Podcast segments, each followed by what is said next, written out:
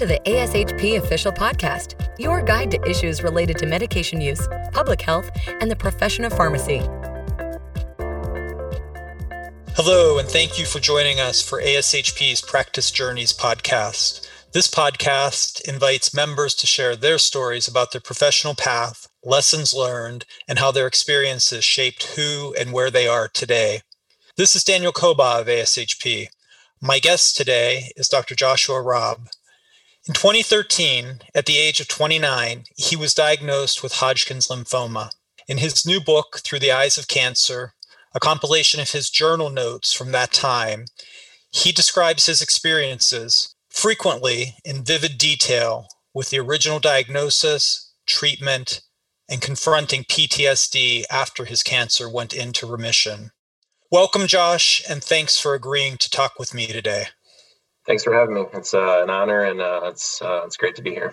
It, it really is good to to have you. And I I just have to say, as we start off, I was deeply touched by the book and uh, having had the chance to read it I, I get the chance to work with you on a, a number of other fronts as well in, in your role as an AJHP associate editor so to have these insights it was powerful. So thank you for sharing with the rest of us. You know, you start off the book with a quote from one of my favorite novels of all time, All Quiet on the Western Front. Can you read it for us? Absolutely. And um, so that's really the start of the book here. And I dare think this way no more. This way lies the abyss. It is not now the time, but I will not lose these thoughts. I will keep them, shut them away until the war is ended. My heart beats fast. This is the aim, the great, the sole aim that I have looked of in the trenches, that I have looked for as the only possibility of existence after this annihilation of all human feeling. This is a task that will make life afterward worthy of these hideous years. What led you to select that quote to start your book with? Part of the, the journey that I had when I was uh, initially diagnosed with pulmonary tuberculosis and I was uh, sent home on home quarantine and uh, I was in the middle of July, and I'd been so enveloped in work that I hadn't really had the chance to read for pleasure. And I remember going to our bookshelf, and it was the first book that I saw, and I've been meaning to read it for years. And I finally pulled it out, and you know, I, I think there's a lot of uh, parallels to what's going on because you know in the book it's world war one he's basically locked in the trenches can't go anywhere and i was locked at home although i can go places um, but it was a personal battle um, that he was encountering in the book, and it was a personal battle I was going through as well. And and it really just spoke to me. And that one passage, I remember reading it because it's about three quarters of the way through the book, and it just stuck. And it's one of those lines in a book that just it sticks with you, and, and you always remember it. And as I, you know, subsequently got diagnosed with cancer, that that line really, it really described what I was going through. That you know, I, I did want to remember it, but I really just didn't want to deal with anything at the time. Yeah. So your book's a compilation of your journal notes. Uh, did you keep a journal before before your cancer diagnosis? I did. And ever since high school, I was I really like 14, 15 years old, I, have been journaling. And it's just been my refuge. It's been a way for me to get thoughts off my chest. But also, it, it really serves as a time capsule for me. And it's a way that I can always go back and reflect and read and you know see the problems at the time at, a, at a, very pure vantage point that you know didn't have any uh, filters for as the years went by.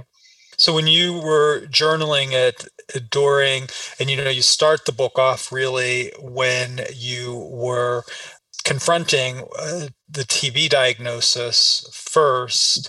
Uh, that's where you start off with your journal notes. But as you were journal- journaling during that period of time, were you contemplating that this might be a book at some point? Initially, I, I, I did want it to be somewhat of a learning experience. And I, you know, I started day one of, of TB treatment. That's where you know, the first entry alluded that you know, I want to chronicle my thoughts, my feelings, you know, as, as a pharmacist talking about the side effects. And so I think initially I, I did, and I wanted it to somehow, you know, go back to patient care, whether it was medicine, pharmacy, nursing. And I just didn't know what it was going to become at the time, but it fit my passion of wanting to journal. And then also as a clinician, wanting to, you know, take notes of my progress on day to day. So eh, you you started to notice changes in your health in January of 2013, right? I, I think I have that date, that time frame correct. Yep. And at the end of July, there was the the initial diagnosis of pulmonary tuberculosis. Can, can you talk about that time frame and what you were experiencing, and just what your life was like during uh, just for during those six or seven months? It was a pretty big roller coaster of symptoms and really confusion and, and frustration and January 2013 I, is when the first symptoms started, and it was a, a cyclical process that went through every few weeks, where it would consist of low grade fevers, uh, drenching night sweats, extreme fatigue, and this this odd prodrome feeling I had, where it was it kind of felt like you know, like bugs crawling on my skin. Um, that that always preceded the uh, the fever, and it would happen for about a week or two, and then I would rest, and then it would go away for a few weeks, come back and we didn't really know what it was. My physician, uh, my physical exam was normal multiple times, and my lab work was normal. And uh, I worked at the time at a benign hematology outpatient clinic at the Detroit Medical Center, and um, the hematologist who'd been practicing for 30 years, he's like, "Well, let's look at your blood smear. We'll put it under the microscope, and you know, see if anything shows." And I remember him looking down in the microscope and whispering under his breath. He said, "This looks beautifully normal," which at the time didn't help because um, the symptoms kept persisting. And we finally settled on um, you know, infectious mononucleosis, mono, and you know, it, it, kept recurring because I was being so stressed. And she told me to just relax um, because everything was normal. Finally, it came to you know July, um, at the first time we actually had physical signs and symptoms and um, they decided to get a chest x-ray and that's where it showed the mediastinal widening at the time. And at the time the radiologist that was reading it was working with our county's leading tb expert for for wayne county in michigan.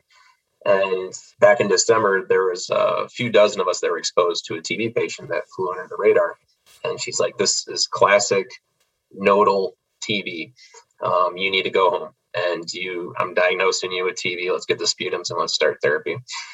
And just like that that it gave me an answer but it also at the same time was odd because my wife who we lived together didn't have any signs and symptoms of any pulmonary infection but it was a diagnosis and we went with it.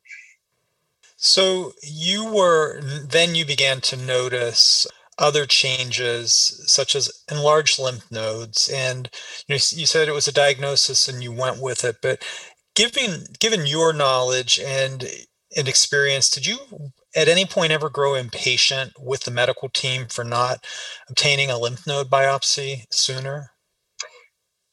We did and i did um, or we didn't obtain a lymph node biopsy but the impatience was kind of tempered with the fact that when i would rest my symptoms would get better.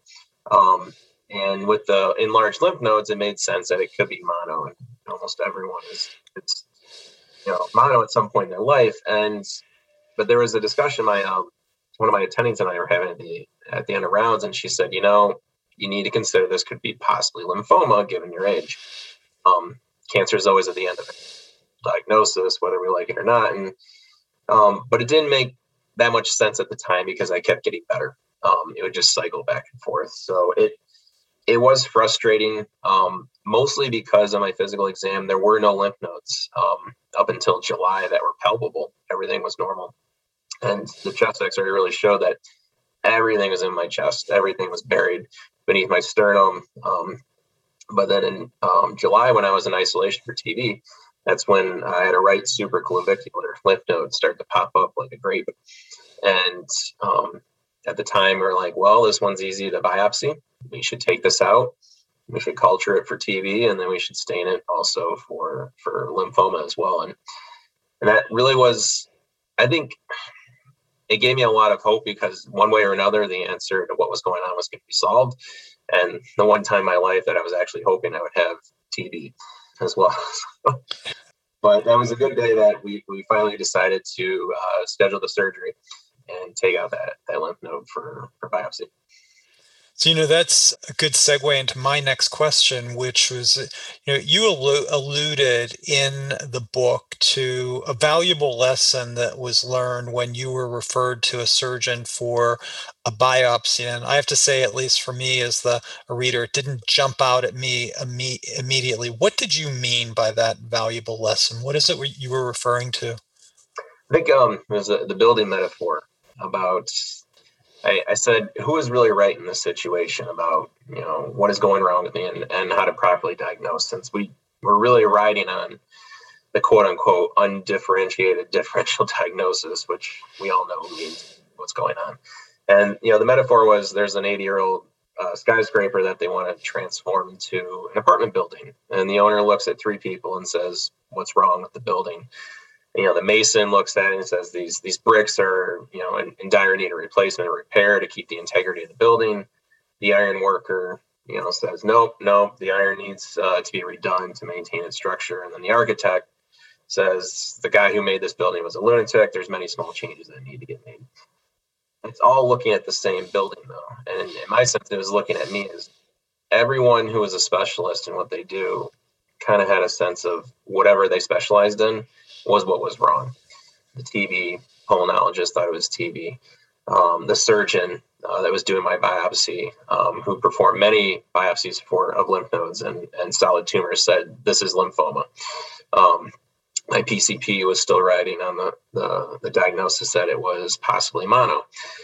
It was frustrating that everyone you talk to who specializes in what they do anchors in on what they think it should be and not what it can be and that was you know what i was trying to get with the metaphor is who is really right in the situation. Yeah.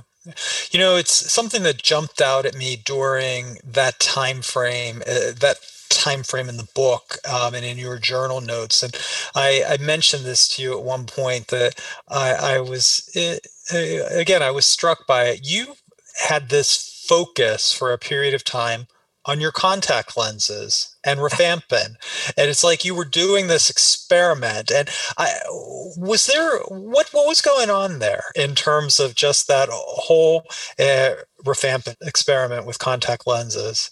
You know it, it's it's fun when you are your own patient because you can really do experiments on yourself as long as you're not screwing up your therapy. And and I remember learning in school, as as I'm sure every pharmacist, and you learn that taking rifampin will stain you know, everything, every, you know, whether you're urinating, your sweat, and if you wear contact lenses, that it will stain your contact lenses a tint of orange or red. Um, you know, it's it clearly makes your urine look like a highlighter coming out. That's that's you know one thing that I think every patient would admit. But at the time, I had I was wearing contacts, and they were it only had a few days left until I had to replace them. And I said, you know, let's just put this to the test and see if they really do stain it. And I would put my contacts in before I took rifampin, an hour after I took rifampin after it peaks. Um, you know, I, I, would sleep with them one night, see if that had any difference. And because I really wanted to say everything I tell my patients doesn't have any validity to it. And there is absolutely no staining whatsoever. And I, you know, I think I looked into a little more, but I think it's just when it was the context was being made, contact lenses were much harder. I'm sure, you know, the plastic was a different kind of polymer um, it didn't work. I saw contact lenses. They can they had their blue tint the whole time, and my N of one experiment had 100% confirmation. well, we can. Um, we should encourage you to submit that case report. Uh, you you you were brutally honest in your journal about what was happening with you physically and emotionally, and you share your reflections unabridged with the readers. As you were contemplating the book, did you did it make you feel vulnerable at all that you were sharing some of your most intimate thoughts, including about being a father, with the readers? That was the biggest hurdle for me in really getting the book out. Whether I published it or not, I, I wanted to complete it. And, you know, uh, in all honesty, this book was actually completed a couple years ago and was really the last entry that I had before the last part of the book um, was before that was really in 2015, and so it had been done for quite some time, and I I constantly toyed with the thought of you know should I make it public? Um, can I can I can I handle the stress of you know essentially putting yourself out there completely? And and this kind of goes back to the first time you and i met. Um, that was at mid-year in 2016 and uh, where you asked me to write about my experience and reflection for AJHP and and it's it's a very I was honored and and humbled to be asked that. At the same time that put your story out in the open and you can't really hide behind it. And at the time I was suffering from PTSD and and I knew that anytime something triggers someone talks about the book talks about my history talks about my case um, it's just out in the open. And I I really fought with that for years um, because it, it is a huge vulnerable sense of, of putting yourself out there with all your feelings, all your emotions. And, and really, I, I did not want to leave anything out. That was the purpose of the book. So it, it was tough. It took a lot of years, I think, really to, for me to kind of bolster up the courage and enough to where I had more control of the PTSD that I felt that this could be a benefit for clinicians, family members, patients, anyone, um, while at the same time being able to control, you know, anything that would come back to really bite me, um, anxiety wise.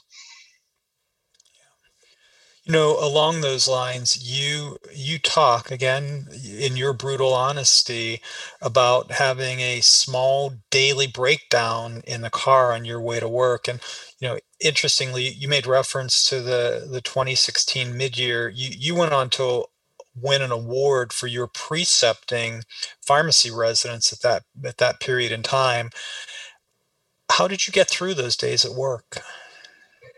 The commute and the breakdown was it was not something I anticipated. And you know, I at the time I was we lived about you know 20 30 minutes outside of downtown detroit and uh, the daily commute was always a time of just you know reflection planning the day it was just downtime and you know I, I think a lot of people appreciated that commute in the past year you know, after COVID because it really is a time where you're to yourself. You can listen to audiobooks, you can listen to music. And I remember there were many days I just, it was quiet in the car. I didn't have anything on, no music.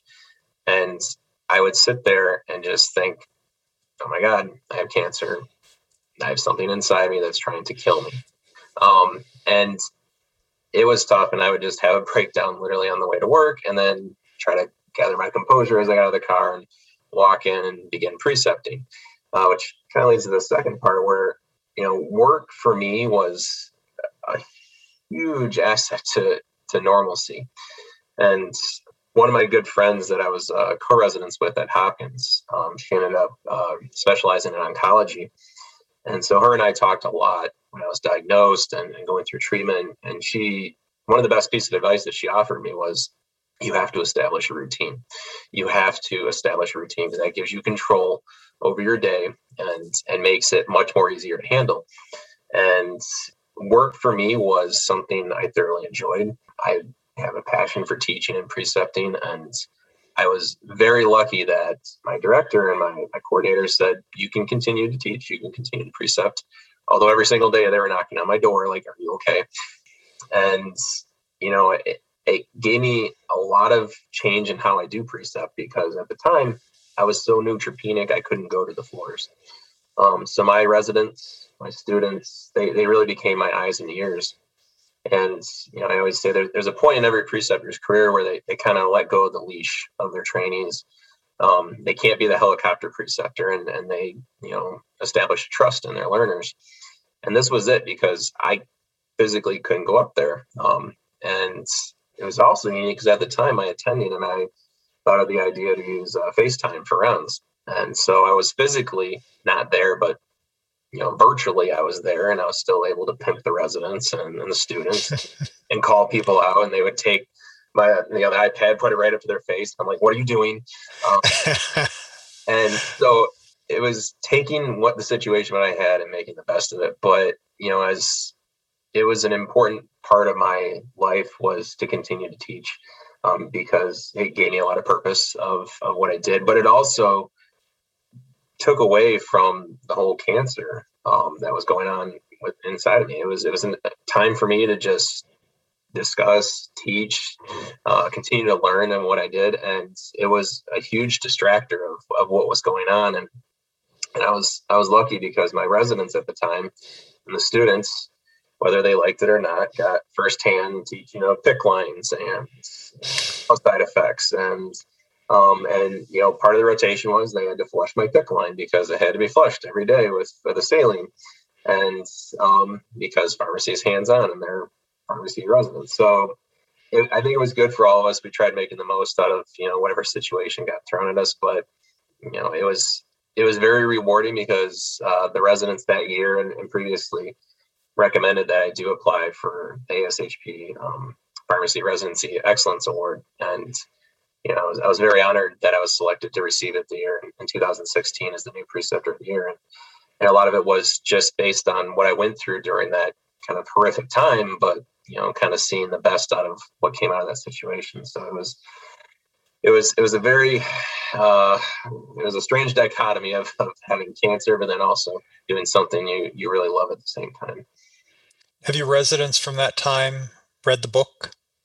Yes, um, many uh, residents and past coworkers and students, and um, they, have reached out in, in, a lot of various ways. But you know, especially the ones that were with me that year and living through it, they kind of joke around with me because we would try to make humor in it as much as possible. You know, I, I come in looking like Uncle Fester with no eyebrows, hair, and that's okay because I think you know we were lucky that we had this positive outcome and and they were able to joke with it. But a lot of people just didn't know that you know there was that much brewing beneath the surface, and you know work helped because, like I said, it was a distraction, but it, it also I, I think I hit it extremely well because they did not know that it was that bad um, for most days.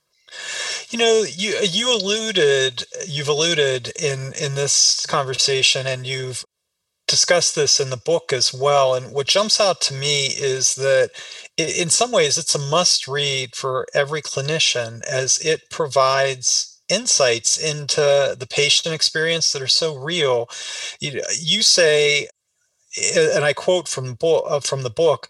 However, beneath that facade, as a patient, I discovered it's not the 60 to 85% cure rate that is heard or internalized, but rather the inverse the fact that I had a 15 to 40% chance of treatment failure, relapse, or the worst case scenario, death, is all I thought about ultimately is is that your hope for the use of this book that clinicians and others can really see through the lens of a patient and understand that patient perspective and experience? I hope that that's one of the goals that i had writing the book and i hope that is something that is taken away from you know whether it's a clinician or a family member or even you know a patient being able to to see that yes i'm thinking the same thing. And you know there are many patients that through support groups and during treatment and being a patient advocate that I was able to talk to. And it's it's a similar mindset where, you know, it's not being pessimistic. It's it, they said it's being realistic. And I was extremely lucky that there was a high cure rate even for advanced stage Hodgkin's lymphoma. But you know, at the end of that sentence, when the oncologist told me it's it's still that inverse. It's I still have this chance of dying of having a relapse or having a treatment failure. And and that always was in the back of my mind. Um, you know despite all the, the positive news and you know the clear scan and you know hitting your last you know round of chemotherapy and you know essentially being in remission it's still there that you know you could relapse in two years.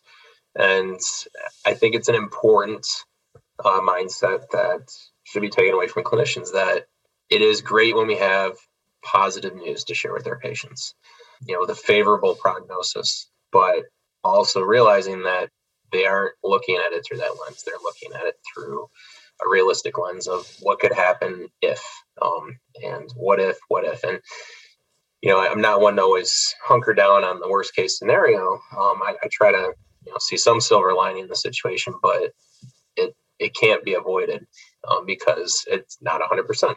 Um, and, and there's still that possibility that could happen. So you started at one point, I guess a little bit later on, to teach the the patient experience lecture in the School of Pharmacy. And did so? Were did you did you import, impart those perspectives to the students as you were teaching that patient experience component? Did.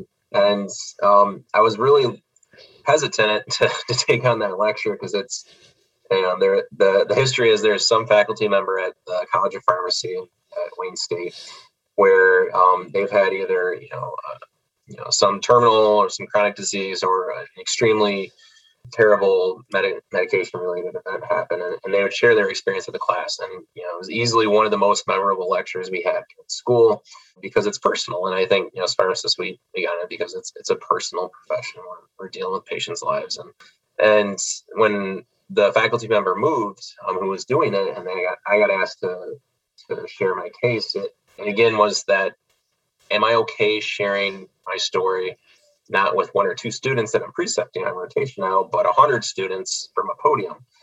Um, and it was a huge step along with, I think, the reflection publication moving forward. And, and when I thought of how I could prepare for that lecture, it, it really was just coming from the heart. I just went up there and, and told my story. And, and at the end of the lecture, I said, this is, you know, important to know that patients are thinking the crazy questions. They're thinking off the wall questions. They're thinking everything that you aren't really trained or expecting, and that's okay. And it's you know it's okay to to address those questions and those concerns and those needs of the patients because you know until you're kind of put in that situation, and, for myself included, I, I didn't know that was really what was going through a lot of patients' minds.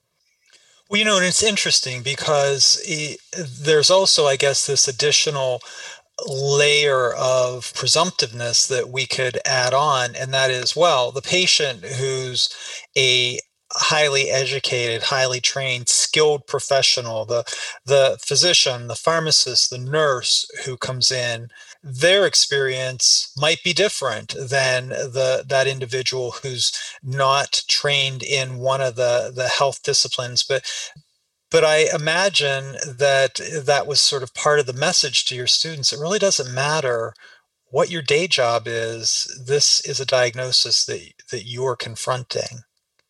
Absolutely, and one of the strange things that I experienced when I was going through it is when you're put in that patient chair or in the examination room or you're getting infused, your confidence as a clinician, where you know you you may have seen you know terrible traumas in the ED or at the bedside for, for strong cases. It it completely strips away, and you are just vulnerable sitting there as a patient, and you know you know your knowledge, but at the same time you're you don't know what to expect. And I think you know we're we're on the other side and we're treating patients. In our mind, we have a, we're going to expect this outcome. We're going to use this course of therapy, and and we know from trials that it should end up that way. But when it's you, it's just personal, and it's no matter like you said it's, it's it's a good point that no matter your background it completely strips away everything that you know um, and you're placed in this vulnerable position where you just depend on everyone around you you said something in the book that really jumped out at me and it's sort of uh, it really relates to this whole discussion of understanding the patient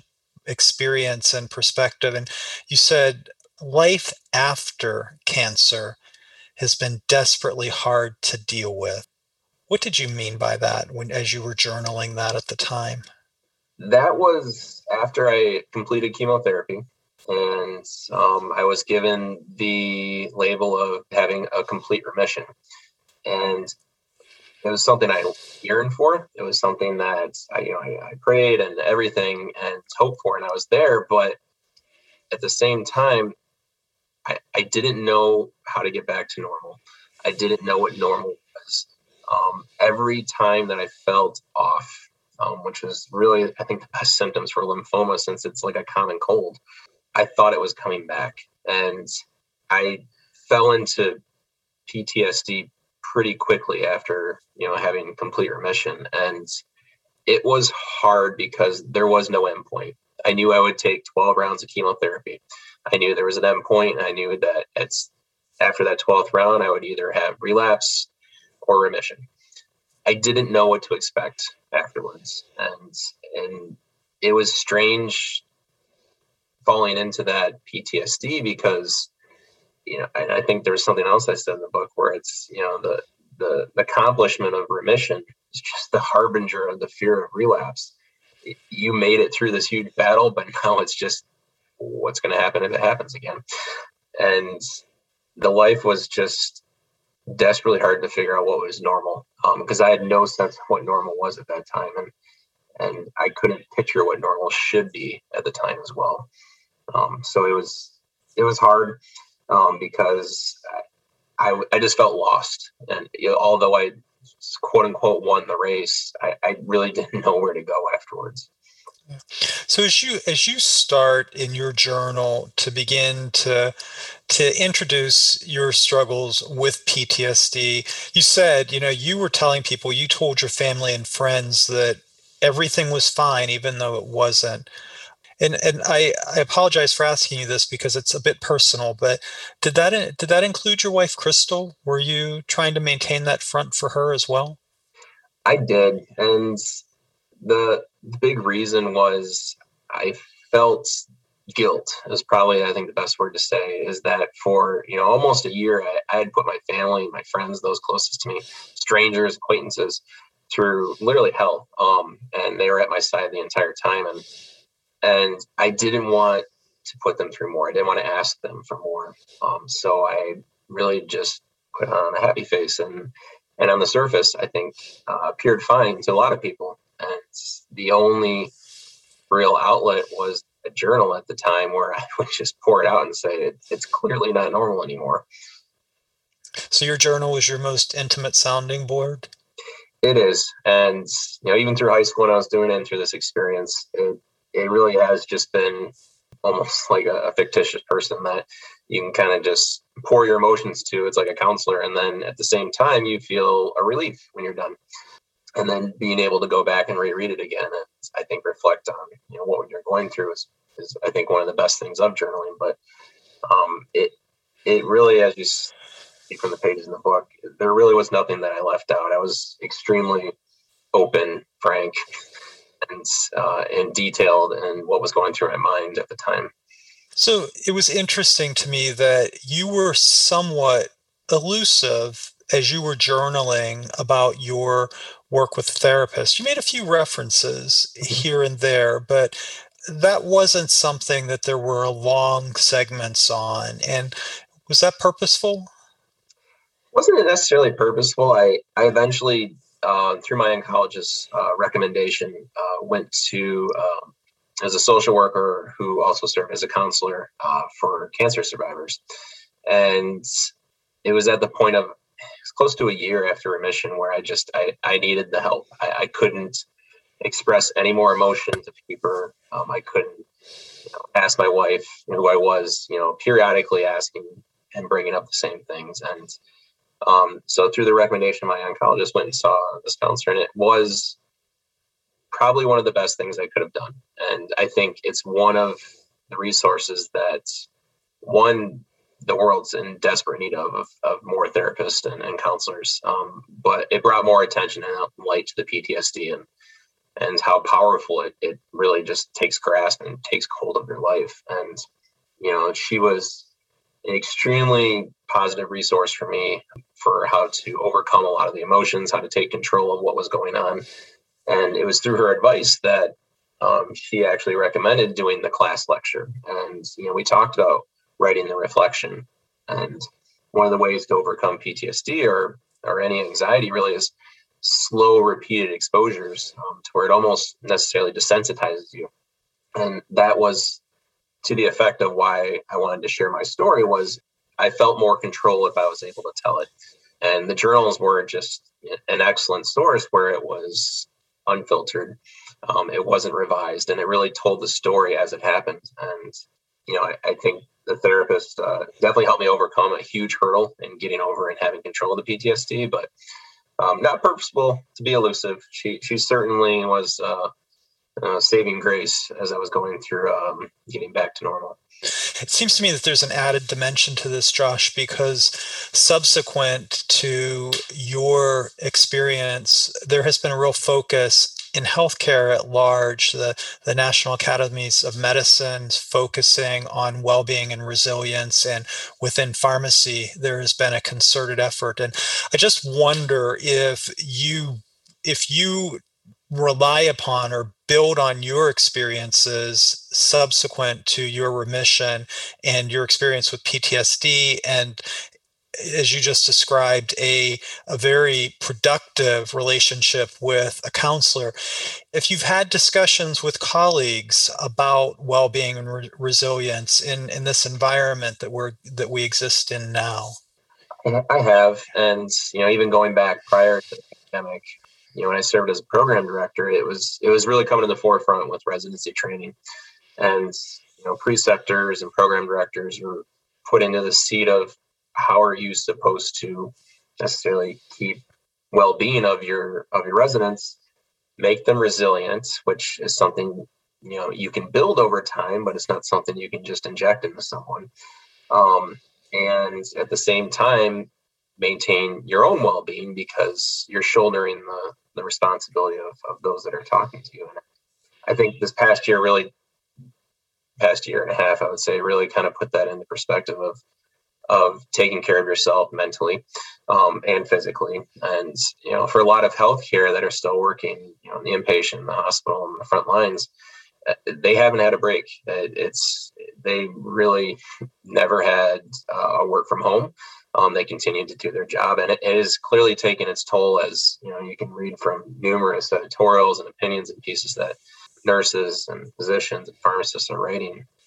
I, I have a, a, fear that in the next you know couple of years, if this pandemic begins to calm down, there's going to be a huge surge of PTSD from healthcare workers um, overcoming what's going on right now and and the need for counseling well-being resilience uh, is going to be at you know an all-time high for for us to continue to move forward and to build back empathy and compassion into our care. So i i think it's it's something i i build on anecdotally in my discussions with any of my colleagues.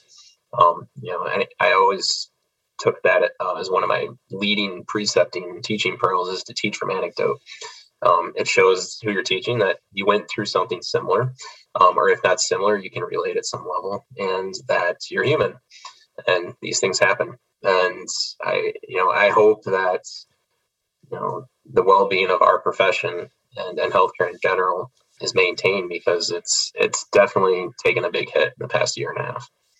Well, that's that's really a good lead in to another question that I had for you. And you made reference a few minutes ago about normal and looking for normal after you went into remission. And, and you talked about this a lot in your journal notes. And uh, fast forwarding eight years and um, and what we've seen with COVID nineteen, where have you personally uh, been challenged again about finding normal in this this environment that we're we're living in today?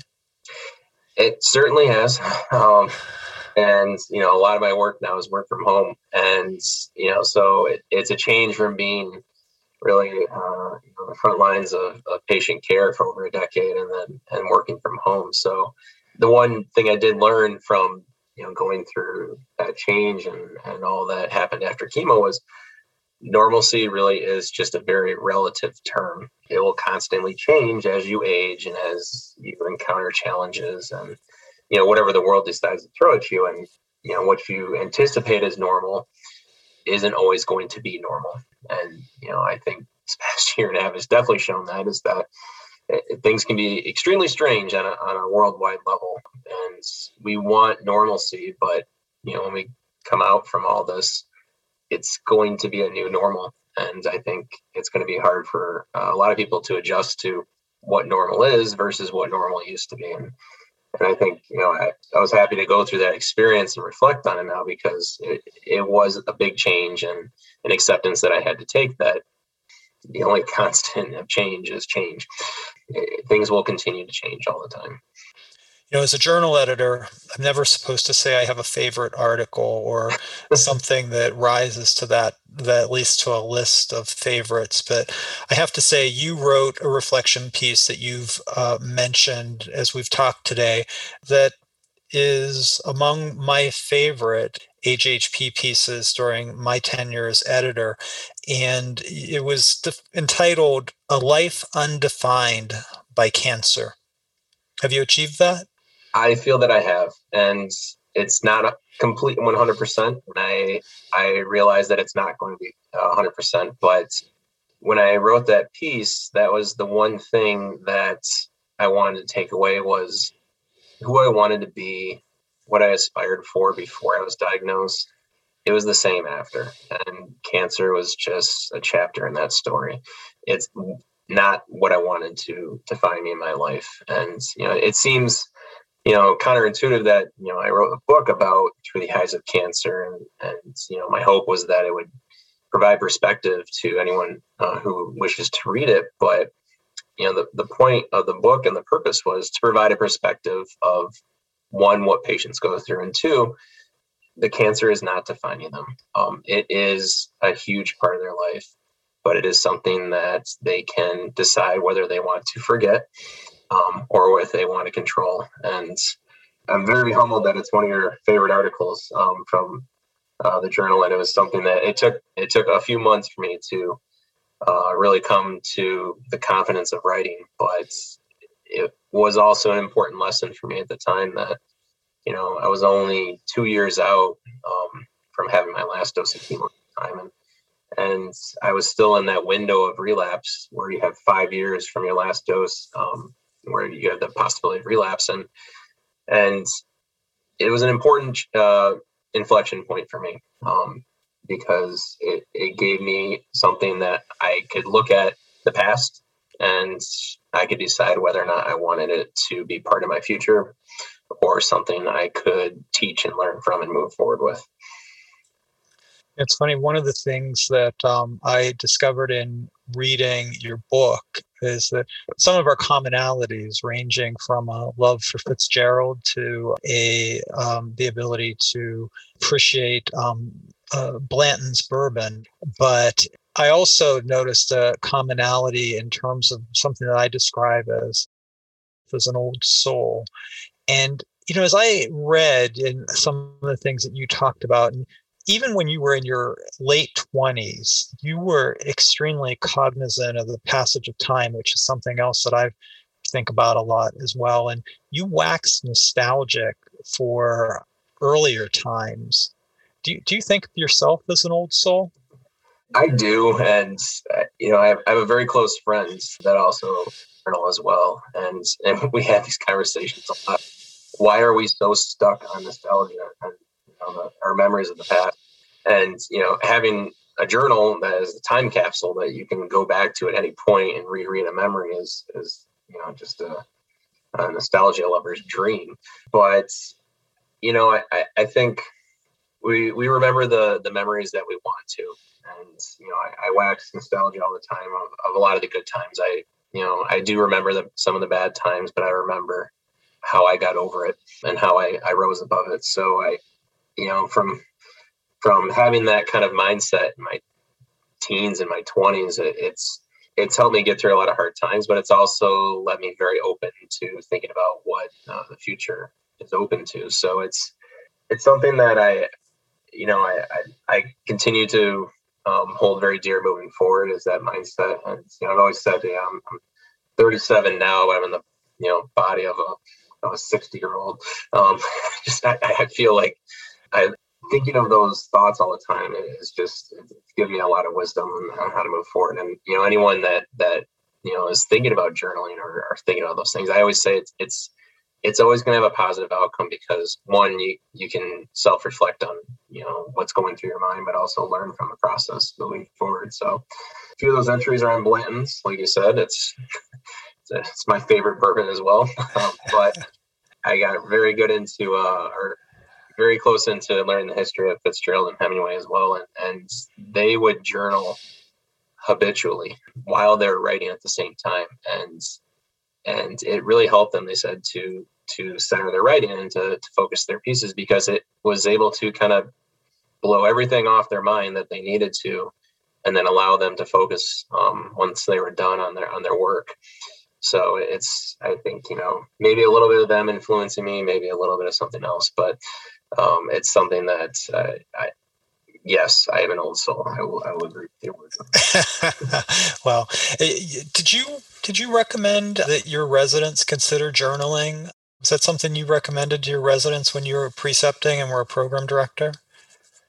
I didn't. Um, you know, there, there's so much that has to go into um, you know, the accreditation standards for ASHP. It's, it's, I, I often held just kind of a verbal open door policy for my residents that if they needed to, they could vent, express their emotions, uh, have a, a, debate. But the one thing we did uh, introduce when I was uh, program director was a mentorship program. And where one of our residents had to choose someone who wasn't their coordinator or director as uh, their sounding board or mentor. And and I think you know that that person really kind of served as kind of like an open journal to them, um, because you know the the the positive response from our residents at graduation every year from having their mentors nearly universal. That this person just kind of helped me through a lot of hard times, whether it was well being, that or um, you know, just being the the person that they could kind of open up their emotions or thoughts or ask difficult questions to. So um,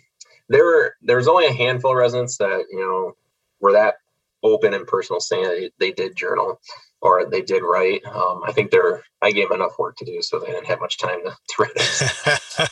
well, I was I was thinking about that when I was contemplating the question. So, one of your highest priorities as you confronted your diagnosis was your ability to be a father. And um, now you and Crystal have two daughters. Is that right? That's correct. And, you know, reflecting back on, you know, when I was diagnosed, it's, it's almost uh, to the day, it was August 19th. And the two questions that ran through my head immediately was, am I going to die and am I going to be a father? Because um, at the time, 29 years old and I was diagnosed. I, um, we graduated pharmacy school together. We were thinking of starting a family. We had been out of school for a few years. We owned a home, and and it was something that was extremely important to us. And we didn't know at that time if it was going to be possible. And you know, we were blessed and very fortunate that a few years uh, later, uh, we had two daughters, one who's five and one who's three. And the five-year-old actually had her first day of kindergarten today. So it's it's amazing how fast time is flying. That you know, I remember the day she was born, and here she was, you know, going to kindergarten school. So it's you know, the three of them, my wife, my two daughters, they're the three most important people in my life. And you know, even though they weren't born when I was going through chemo, my wife was there, but they're they're the people that I would have you know fought to the ends, you know, to to stay alive for.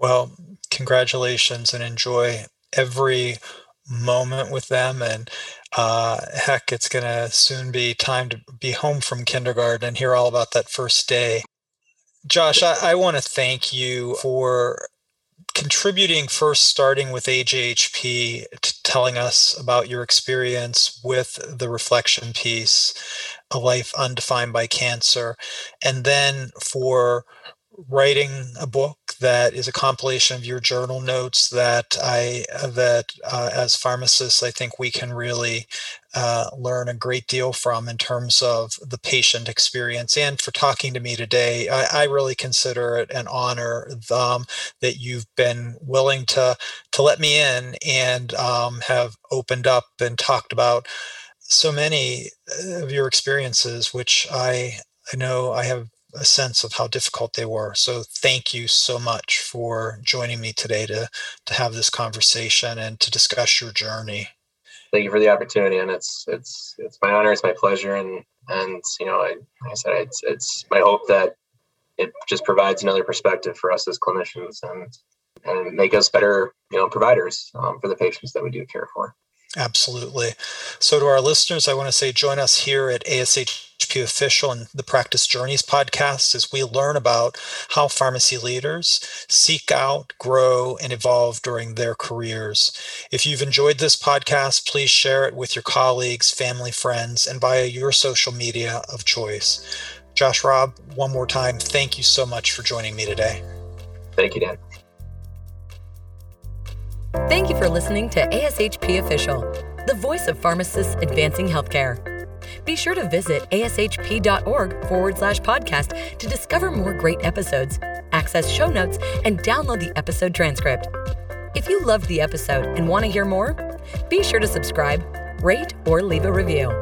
Join us next time on ASHP Official.